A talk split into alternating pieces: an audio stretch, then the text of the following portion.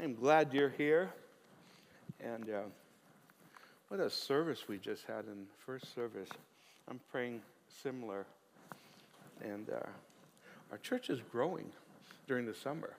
Um, we were packed in the first service, and and I know tons of people. I, I'm wondering what it's going to look like when everybody gets back from vacation.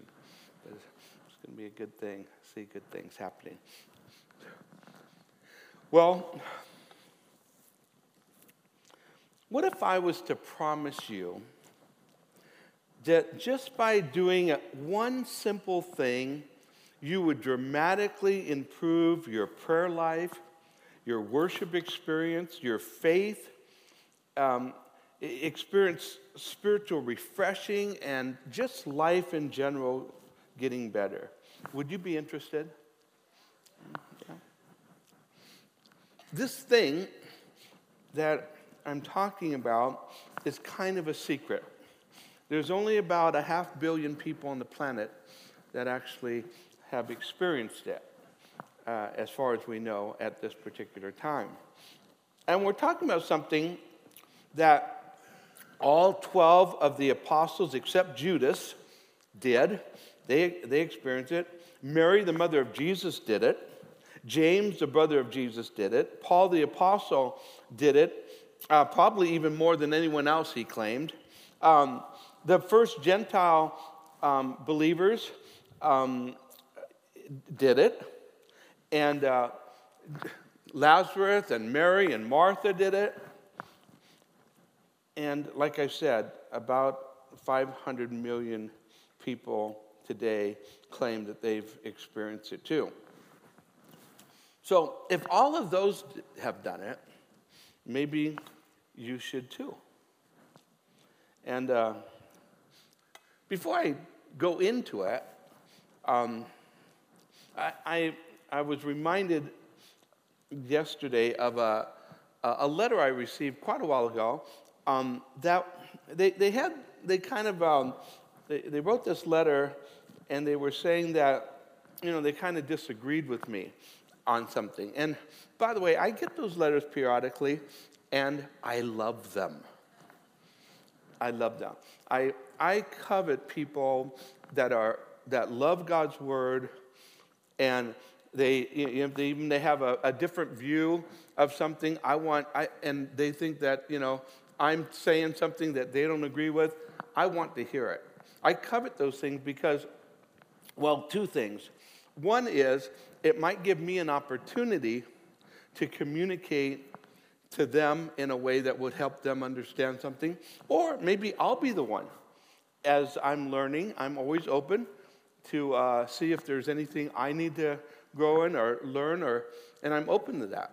Uh, There, and that's very important to me because the Bible actually says, uh, "Let there not be too, you know, uh, be, be too many teachers."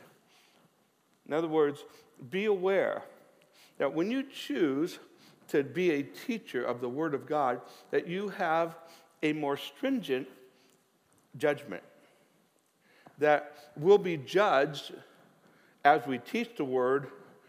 By God, with um, God's going to hold us accountable for what we teach, and that's kind of scary. So I want to make sure I'm always teaching something that is, you know, truly God's word. Well, this person wrote me and said, "You said this," and she took issue with that. And my, um, what was interesting is, un- probably unaware. That they were quoting the scripture. So what I had not, I didn't actually say it, I just quoted the scripture and didn't even make comment on the scripture. I just quoted the scripture. The scripture said it all by itself. I didn't need to. And they were disagreeing with, and, and I didn't want to, you know, my response uh, would have been, I was I was kind about it, but my response, if I was just being blunt about it, was, well, you're just disagreeing with the Bible. Because that's all I gave was the scriptures. And our, our decision on what we th- believe or what we think it should be should never be based, that, that should not be the prime you know, way we come to conclusions. The way we come to conclusions is, does the Bible say it? Because as believers, we hold the Bible as supreme. And uh, we we we as believers aren't about, you know, finding what makes us feel good or makes us what we think is right. What we do as believers is we hold the scriptures above everything else.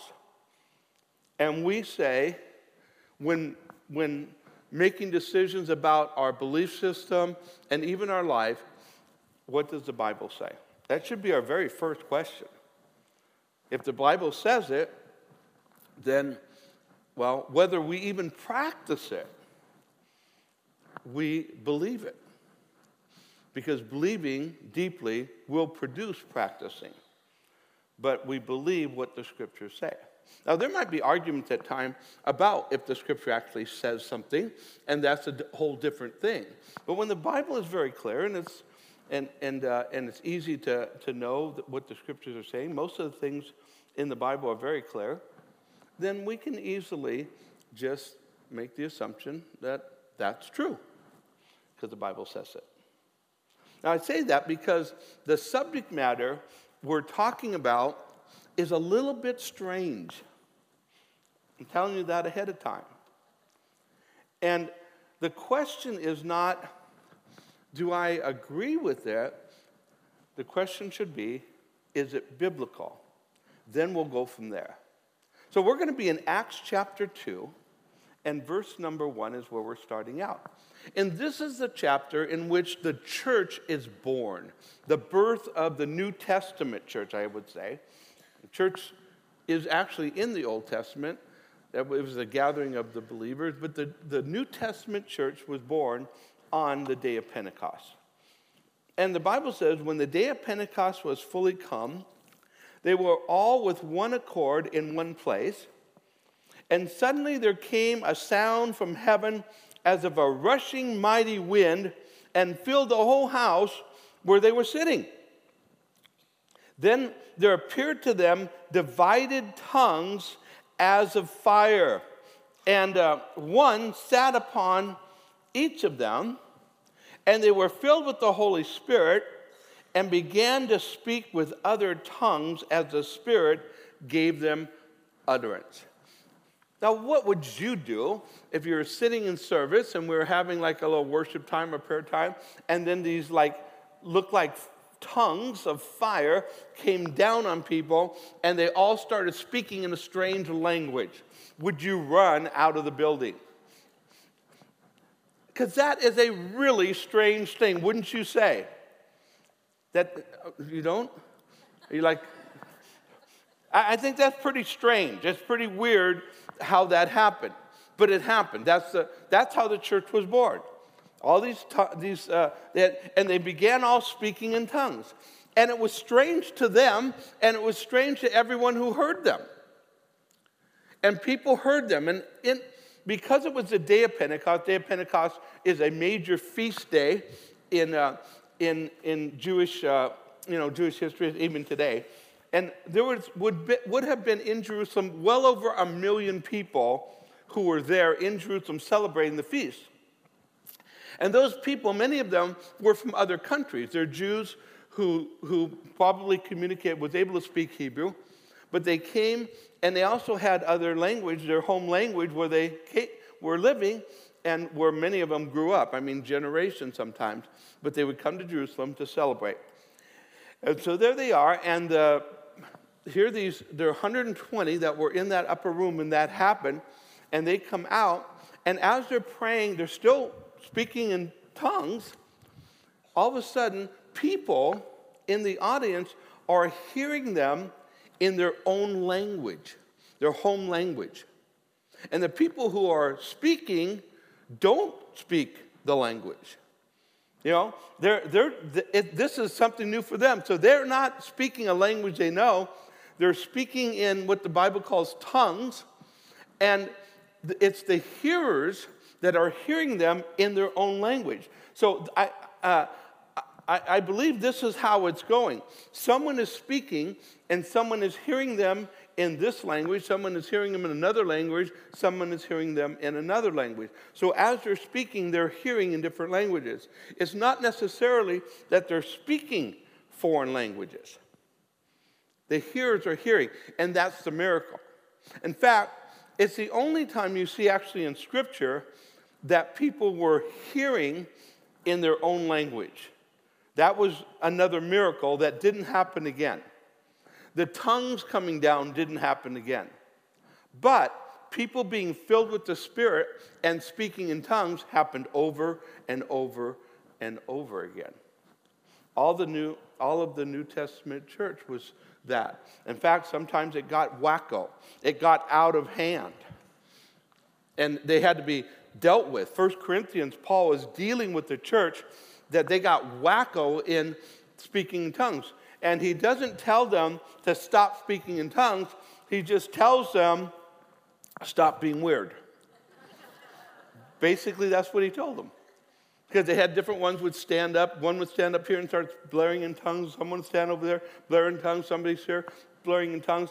And Paul writes them and he says, when you're doing that, there are people that don't understand what's going on, and they run out of the place thinking you're crazy. And they should. You're, you are crazy. You need to knock it off. That's what he's telling them. He, he, he tells them, stop it. So, but this instance, this, this day, these people are speaking in tongues, right? It's, a, it's the apostles. It's Jesus' mother. She's in that upper room, Mary. Um, uh, you know, Mary Magdalene, Mary, Martha, Lazarus. I mean, they're all, these are people that are up in that upper room, and they're all speaking in tongues. And so, then Peter stands up because as they're speaking, some people are just hearing them speak in tongues, and it's not in a foreign language, a language, and it's just gibberish. They don't understand what's being said. And it just sounds like gibberish to them. And their response is, these people are drunk. That's what they said. They're drunk. And Peter stands up and says, wait a minute, wait a minute. It's only nine o'clock in the morning. They're not all drunk. Nobody's drunk here. And what he does is he gives the answer. Now, what he, he doesn't say to them is, oh, this is just a good thing. This is a good spiritual a thing. A lot of people do it. He doesn't use that as his argument. What he uses as his argument is the Scriptures. So in verse sixteen, he says, but this is what was spoken by the prophet. In other words, he's saying, this is what was spoken in the Bible. And he quotes from Joel, the book of Joel in the Bible. And he says, and it shall come to pass in the last days, says God, that I will pour out on my Spirit on all flesh. Your sons and your daughters shall prophesy. Your young men shall see visions. Your old men shall dream dreams. And on my men servants and on my maid servants I will pour out my Spirit in those days, and they shall prophesy. And he says, this is what that is. This is what Joel talked about, you know, way back, five over five hundred years ago. This is what Joel was talking about. And this is what's happening. And so all these people who are watching this and seeing it, some, there's confusion that goes on here. They're not quite sure. And, and Peter puts it in context. He says, this is the supernatural work that God said he was going to do in the last days. It's, this is kind of an interesting thing, by the way, in this. It's not, I, I don't have it in your notes, but if you read that uh, portion of Scripture in Joel, you'll find that Joel prophesies about, um, about two outpourings. He says there'll be a former rain and a latter rain. And what we saw happening on the day of Pentecost and in the early church was that former rain. That, that, that was the outpouring. But the Bible says there's going to be a latter rain. That means that same kind of outpouring and power that was in the in the first part will be also in the second. It's going to happen again at the end of time. I'm at, I actually believe we're right in the middle of that right now. I believe it started at the, fir- the, the first of the uh, last century at the Azusa Street Revival, the outpouring of the Holy Spirit. And uh, it's been the greatest revival numerically and, and, and as far as speed goes in history. Of course, there's more people on the planet now. But because of that revival, more people have been touched with not only the outpouring of the Spirit in their life, but salvations as a result of that. You know, billions, I mean millions and millions, hundreds of millions of people as a result of the Azusa Street Revival. And that, that's a, a whole history that you won't get in your public school classroom. But I, I want to talk about what happened not just on that day, but subsequently to that. And there was this, because of that first experience, then the church started operating under the supernatural power of God. And one of the ways in which it was, or the way that, w- that was recognized or identified that a person had this experience was, in fact, the speaking in spiritual language, or are referred to as tongues. And I want to look at what is this. What is this tongues? And it's First Corinthians chapter fourteen and verse fourteen says, if I pray in a tongue, he's talking about praying in tongues, my spirit prays, but my understanding is unfruitful. Now listen to what it says about how this tongues work. It works this way, that your spirit is praying, but you don't understand what you're praying. My understanding is unfruitful. I don't benefit in my brain when I speak in tongues or pray in tongues. So he says, what is the conclusion then? I will pray with the spirit, and I will also pray with the understanding. I will sing with the spirit, and I will also sing with the understanding. We'll talk about both of those in a minute. But that... that he says that when you pray in tongues, you're not, you don't understand. Now that is weird. And there, and that's, I, I think, because of the strangeness of the gift, sometimes it's just cast off and people go, I don't want to have anything to do with it because I don't understand. And the point is, yes, that's actually right. You don't. You're not supposed to. And there's a reason for that. Let me tell you my story. I, you know, when I when I um, came to Christ, I was nineteen years old, and and uh, and it was a wonderful experience. I, I I found myself pretty empty, even though life I don't think was compared to mo- most that hard, but I was sure hopeless and empty. And I came to church. I was invited to church and and heard the gospel for the first time. I I was a um, a rare a church church attender of a denominational church that never taught the Bible. That was my experience. So I had kind of a, you know, a belief in God, but no no relationship at all. And when I came to that church and I heard the gospel for the first time, I was ready.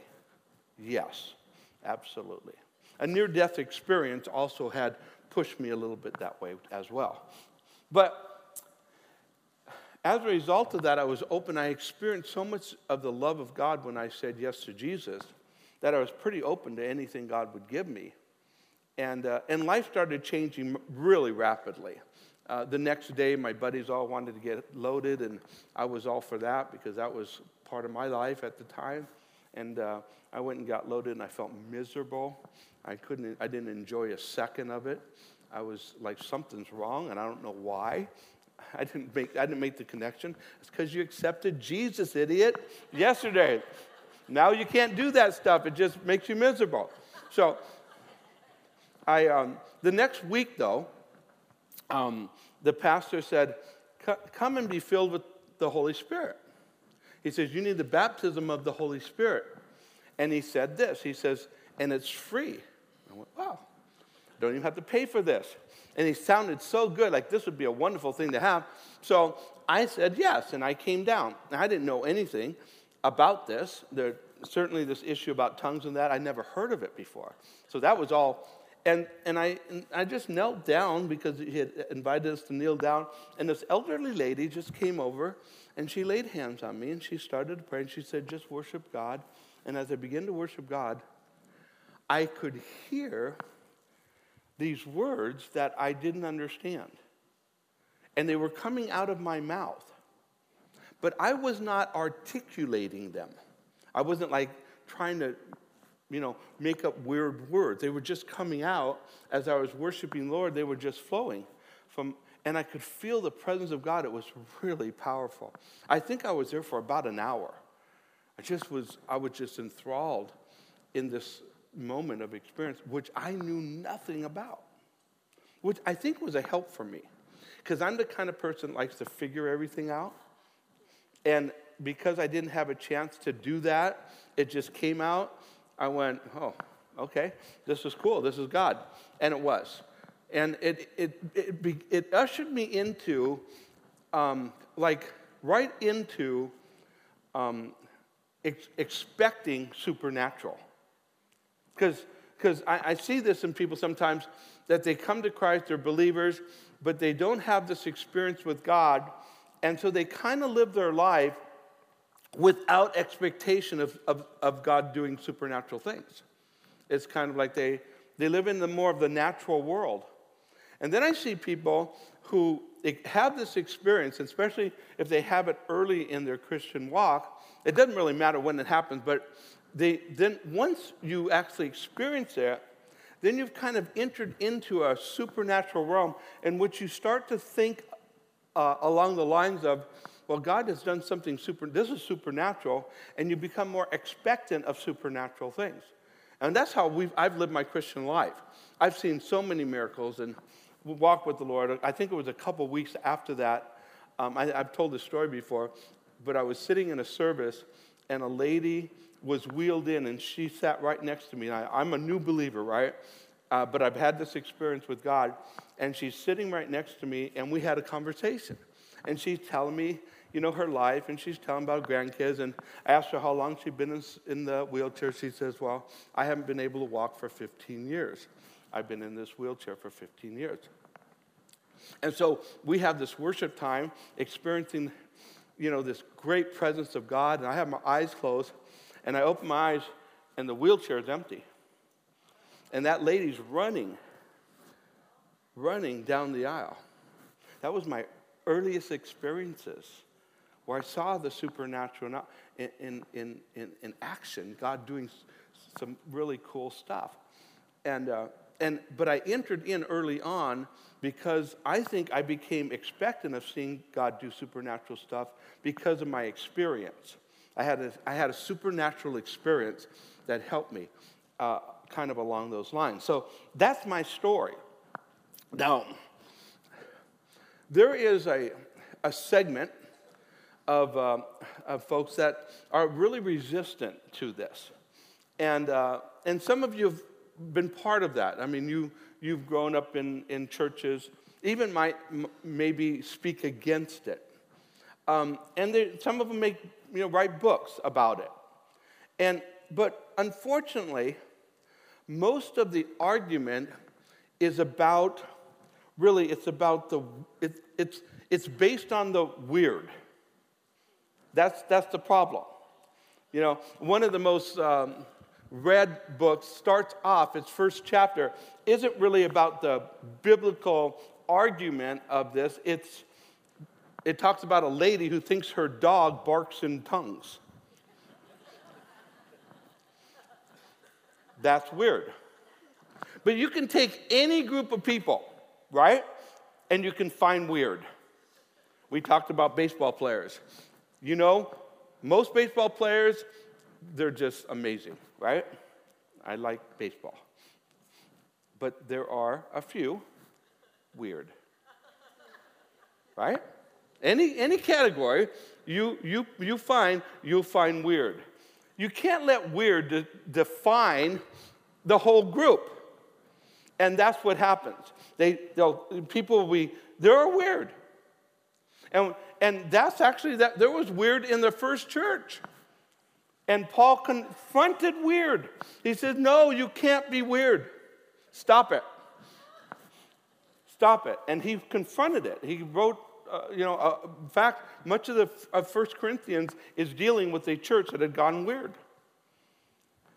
But he did not say, in fact, I'll tell you what he did say. In First Corinthians fourteen, while dealing with weird, he said this, therefore, brethren, desire earnestly to prophesy, and do not, say do not. Do not forbid to speak with tongues. So he says, even though there's weird, don't stop, don't throw out the baby with the bathwater. Don't, you know, don't stop something that is wonderful and a gift and from God and put it, you know, and, and throw it into the category of just weird. It's throw the weird out. So what is this, this um, what's this all about? Well, the first thing is, it's spiritual praying. Spiritual praying. That this gift was given for spiritual praying. Listen to what it says in verse two of chapter fourteen. For he who speaks in tongues does not speak to men, but to who? You see it up there? To God. So who's, who are they speaking to? God. That's why I don't go around speaking in tongues to people. You don't, you know, you're not speaking to them. You're speaking to God. It's prayer. So you're speaking to God. Not to men, but to God. For no one understands him. Now, I want this one to kind of penetrate. That's why I'm going to ask you to repeat it. I know, I know you hate this.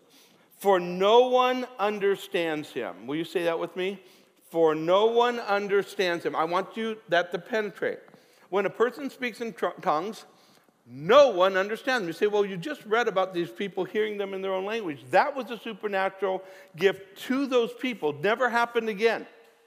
And if God didn't give them supernatural ability to, to understand, they would have not understood. So when someone speaks in tongues, no one understands. You don't understand if you're even speaking in tongues. You don't understand. And there's a reason for it, a good reason for it. But that's the point I want to send home to you, because there are some people say, well, if it isn't a language, well, in fact, one of the arguments is, was what they were doing is they were just speaking different languages. That was their gift. They had a gift to speak a lot of languages. You know, they had learned languages. No, they didn't even know what they're saying. And that's the point. And when someone's speaking in tongues, they don't know what they're, they're saying. Why? What's the reason for it then? Sounds like a stupid thing to do if you don't know what you're saying. Romans eight twenty-six. Look what it says. Likewise, the Spirit helps us in our weaknesses, for we do not know what to pray for as we ought to, right? How many of you have ever prayed and you go, I don't know what to pray? You know, I've, I've kind of exhausted my prayer list. I really don't know what to pray. I wish, I wish I could just, I wish I could have really better insight into praying.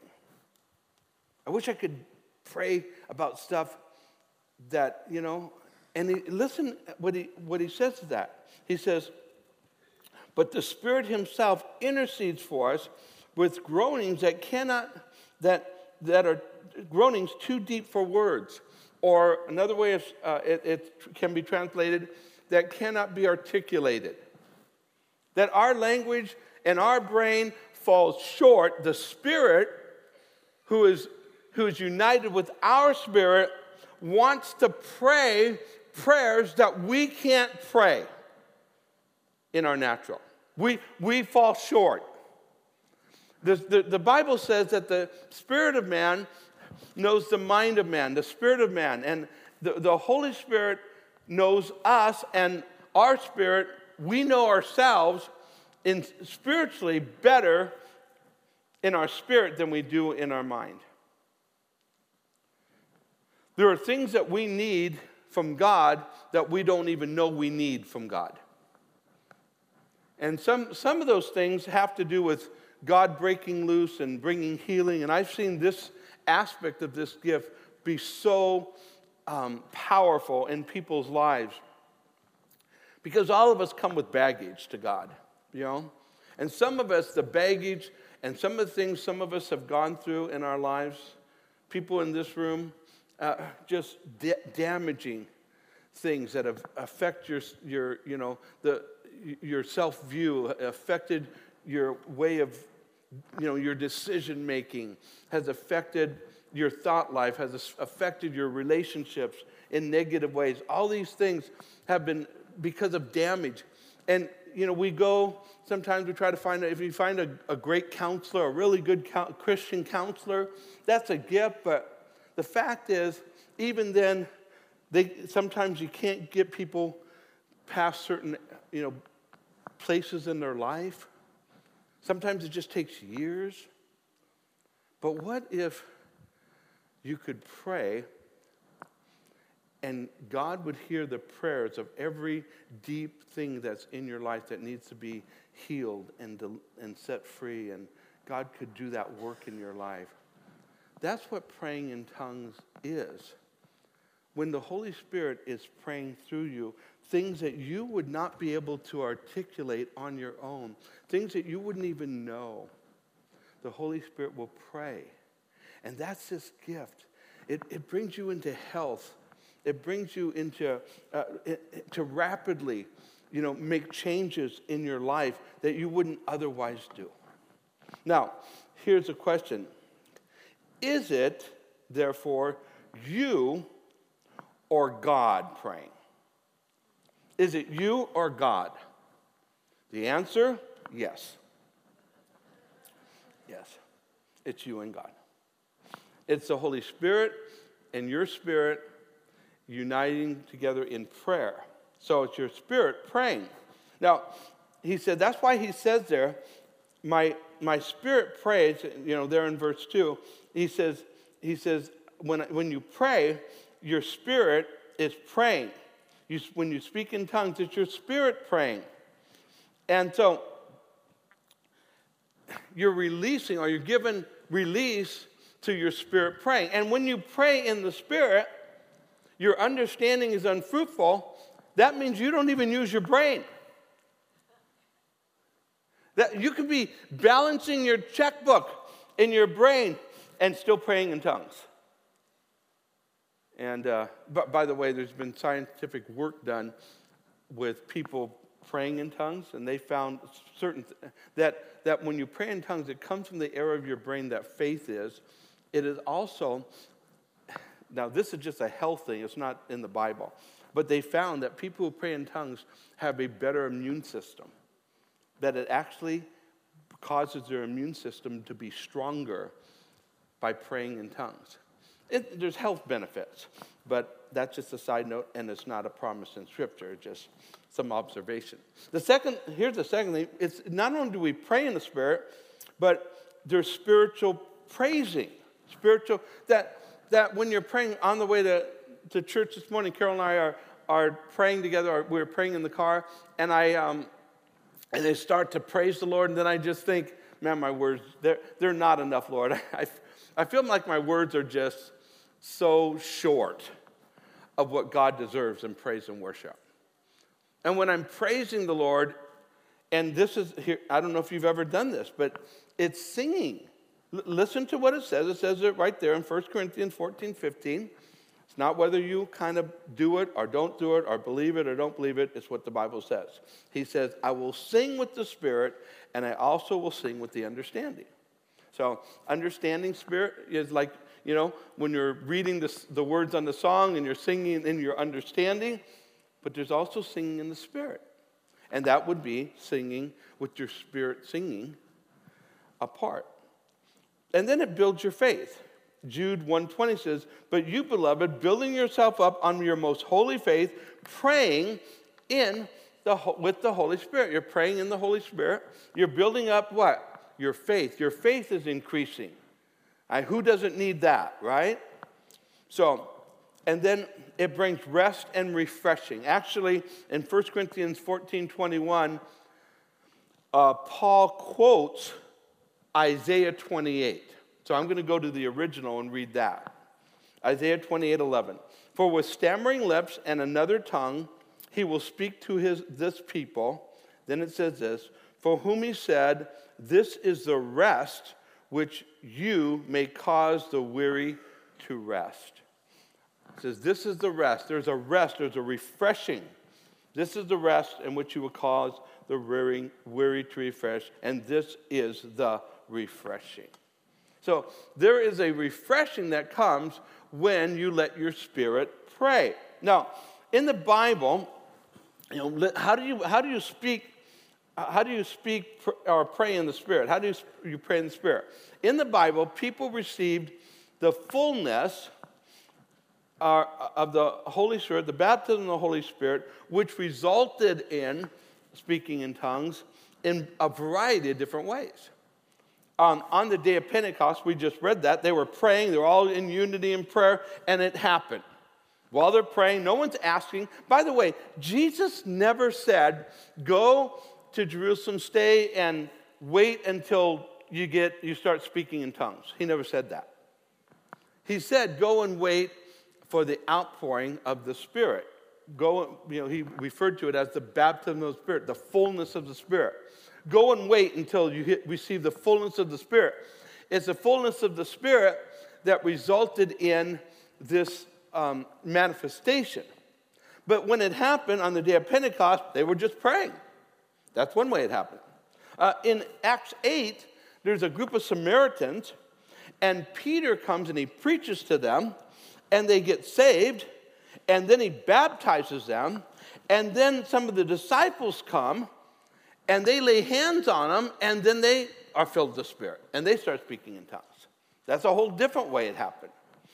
Then, in Cornelius' house, you know, um, that that that... That's that Italian guy and his family.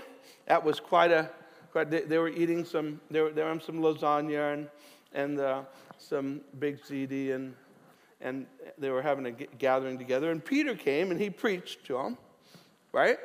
And and as he's preaching, all of a sudden they start speaking in tongues. Now, if I'm the preacher, that would be freaky. You know, I'm, you're just preaching, you tell them, and then all of a sudden they start speaking in tongues. That's what happened. Then Peter went, wow, they must they got saved, obviously. They were hearing the message. They received. They started speaking in tongues. He said, well, let's go get them baptized in water then. You know, it's obvious they were filled with the Spirit. So that was a different way it happened.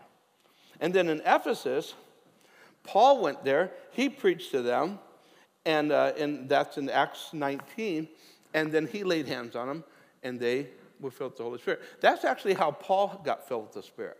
Paul the Apostle, who was Saul, persecuting the church, God knocked him down, caused him to go blind, and said, Paul, you're going to st- stop persecuting me, persecuting my church. And uh, he said, who are you, Lord? And I'm, you know, and so the Lord reveals himself, and he tells him to wait, and he sends someone to go pray for Paul. Ananias, Ananias went and laid hands on him, and then Paul was filled with the Spirit. And it doesn't say he spoke in tongues when that happened. It doesn't say that. But later on, Paul says he did speak in tongues. In fact, he says, I'm just, I, I speak in tongues more than all of you. He was a tongue speaker, Paul the Apostle. He was a tongue speaker. Now, what does it take to be filled with the Holy Spirit? First, receive Christ. It always it starts there.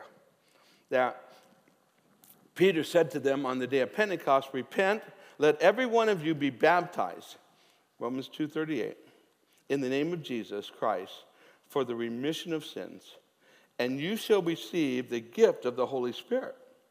So he says, so here's the pattern, right? He says, repent, be baptized in the name of the Lord. And they took him down to the water, get baptized. And then he says, and you will receive the gift of the Holy Spirit. For the, and I want you to get this. Please get this, all right? For the promise is to you and to your children and to all who are far off, as many as the Lord our God will call. If you're a believer, I don't see how you can get away from this to say, well, it was just for the apostles or anything like that. He says, this is for you, your children, and to as many as are far off, to all, everyone who the Lord calls. And if you've been called by God, and you're, that means you're a believer, you've been called to salvation, you've, you've heard the, the call, you are a believer, it is for you. What happened to them is for you. This is the filling of the Holy Spirit. And and the, that, that, that blessing. Now, he also says in, in chapter eight, where the Samaritans were, it says that they received the word, they received salvation, they received Christ, they were baptized, and then they got filled with the Spirit. Now, in Cornelius' house, they didn't even get a chance to get baptized, they got filled with the Spirit. So God doesn't have this major pattern, but the first thing is that you're a believer, obviously. Second of all, you ask. Now, not in every situation did they ask, but this is the promise. In Luke chapter eleven, verse thirteen, it says, if you then, being evil, know how to give good gifts to your children, how much more will your heavenly Father give the Holy Spirit to those who ask? So I want to ask this question of you. Have you ever asked the Father for the Holy Spirit? Do you see that Jesus said that your heavenly Father will give to you the Holy Spirit if you ask? Now, I want, I and th- this asking process is obviously a subsequent to the salvation process. You don't ask for the Holy Spirit. There's no evidence of seeing that in the Scripture. Um, asking for the Holy Spirit when you get saved. When you get saved, you receive the Holy Spirit. But what he's talking about is he's talking about the fullness of the Spirit. The disciples were believers, and on the day of Pentecost, they got filled with the Spirit. In, in Acts uh, eight, they subsequent, they got saved, baptized in water, and then filled with the Spirit as they laid hands on them. It was a subsequent to salvation. So we're not talking about the Holy Spirit that comes to you when you get saved. We're talking about a subsequent work of the Holy Spirit, of being filled with the Spirit, and then whatever God, you know, does in that in that refilling or that uh, that filling of God's Spirit. It's the difference between um, taking a glass of water and being dunked in a tub of water. You see, and then worship and sing. I want you to see this. As a heart is openly, unreservedly sing, worships the Lord, uh, it says in Ephesians five eighteen, do not be drunk with wine, which is dissipation, but be filled with the Spirit. And then it adds, then it says this, speaking to one another in psalms and hymns and spiritual songs, singing and making melody in your heart to the Lord, giving thanks for all things to God the Father in the name of the Lord Jesus Christ. So when we worship the Lord and we When the presence of God comes and we're inviting the fullness of God into our life, that's what that is about. And by the way, there's no place that says that we ask for tongues. That's not, tongues is a byproduct of the fullness of God's Spirit, but I want you to know how it operates and, and to be, if you would be open for God to work that way, God in your life, God will fill you. And, and that tongues is not for a select few. Everyone, all one hundred twenty on that morning, got filled with the Holy Spirit. And everyone after that, when they prayed, they would they would that would be the initial evidence of being filled with the Holy Spirit, was that they spoke in tongues. I I know right now there's probably people that some of you maybe have had the experience, maybe even started, maybe I, this is because I've interviewed hundreds and hundreds of people on this. Um, I'll find that people have had encounters with God, and when you kind of press in, yeah, I was kind of, I was having this weird feeling, and I, you know, the presence of God, and and I had these words, and I spoke some of these words that didn't make sense, and I stopped it. That that's one category that I could probably put a whole bunch of people in that category. They started, but they were kind of uh, afraid of it, and it was they were the it was it didn't it didn't register in what they understood of how it should operate. You see, and, and then there are others who had a full experience, but they've just kind of let it go. And this wonderful gift that does all these great things in our life, they've let it go. And and that's why where Paul says there, he says, I thank God I speak in tongues more than you all. I kind of would like that to be, I, I'd like to be able to say that. I don't think I can, but I would like to be able to say that. I, I'm thank God I speak in tongues more than all of you. You know, but I know some of you. And uh, probably don't. So it, it, it's not like, you know, you that, like I said, it isn't, it, it like, it isn't a badge of Christian honor that you speak in tongues. It has, you know, it's, if somebody says, you know, we, we identify somebody has a, a gift of administration. That's a gift in the scriptures. We wouldn't say, well, that person has a gift of administration, they're more spiritual than the person who has the gift of teaching or the gift of mercy. We wouldn't say that. Though tongues is for everyone, it, it's a manifestation gift, it's not a resident gift. It still is not a badge that makes you more spiritual. Sometimes tongue speakers are less spiritual than non-tongue speakers, because that's not the way it works. But it is always a good gift from God. And so, to, to receive that gift, you actually need to have an experience of being filled with the Spirit, and that's what you ask for. Father, fill me with your Holy Spirit. And so this morning, that's what we're going to do. We're going to close. I'm asked the worship team to come right up, or the worship leaders to come up at this time. And uh, they're going to lead us into, into a, a moment of worship. And uh, remember it says, sing to yourselves in psalms and hymns and spiritual songs, singing, making melody in your heart to the Lord. That's kind of like priming the pump. You know, you're just getting it started to be able to worship the Lord and and glorify God in and inviting the Holy Spirit to come into your life. And if you would like more of God, this while we have this short worship time, I'm going to invite you to just, if you want to stand during this time, sit, whatever is comfortable for, for you. All that matters is that it, it's, it becomes at some point just you and Jesus. Could it just become you and Jesus at some point? Don't worry about anybody else. Invite God to fill you up. And if that starts to manifest in your heart, just let it go. And uh, and then in, in a minute, I'm going to invite any of you that would like to have someone pray with you.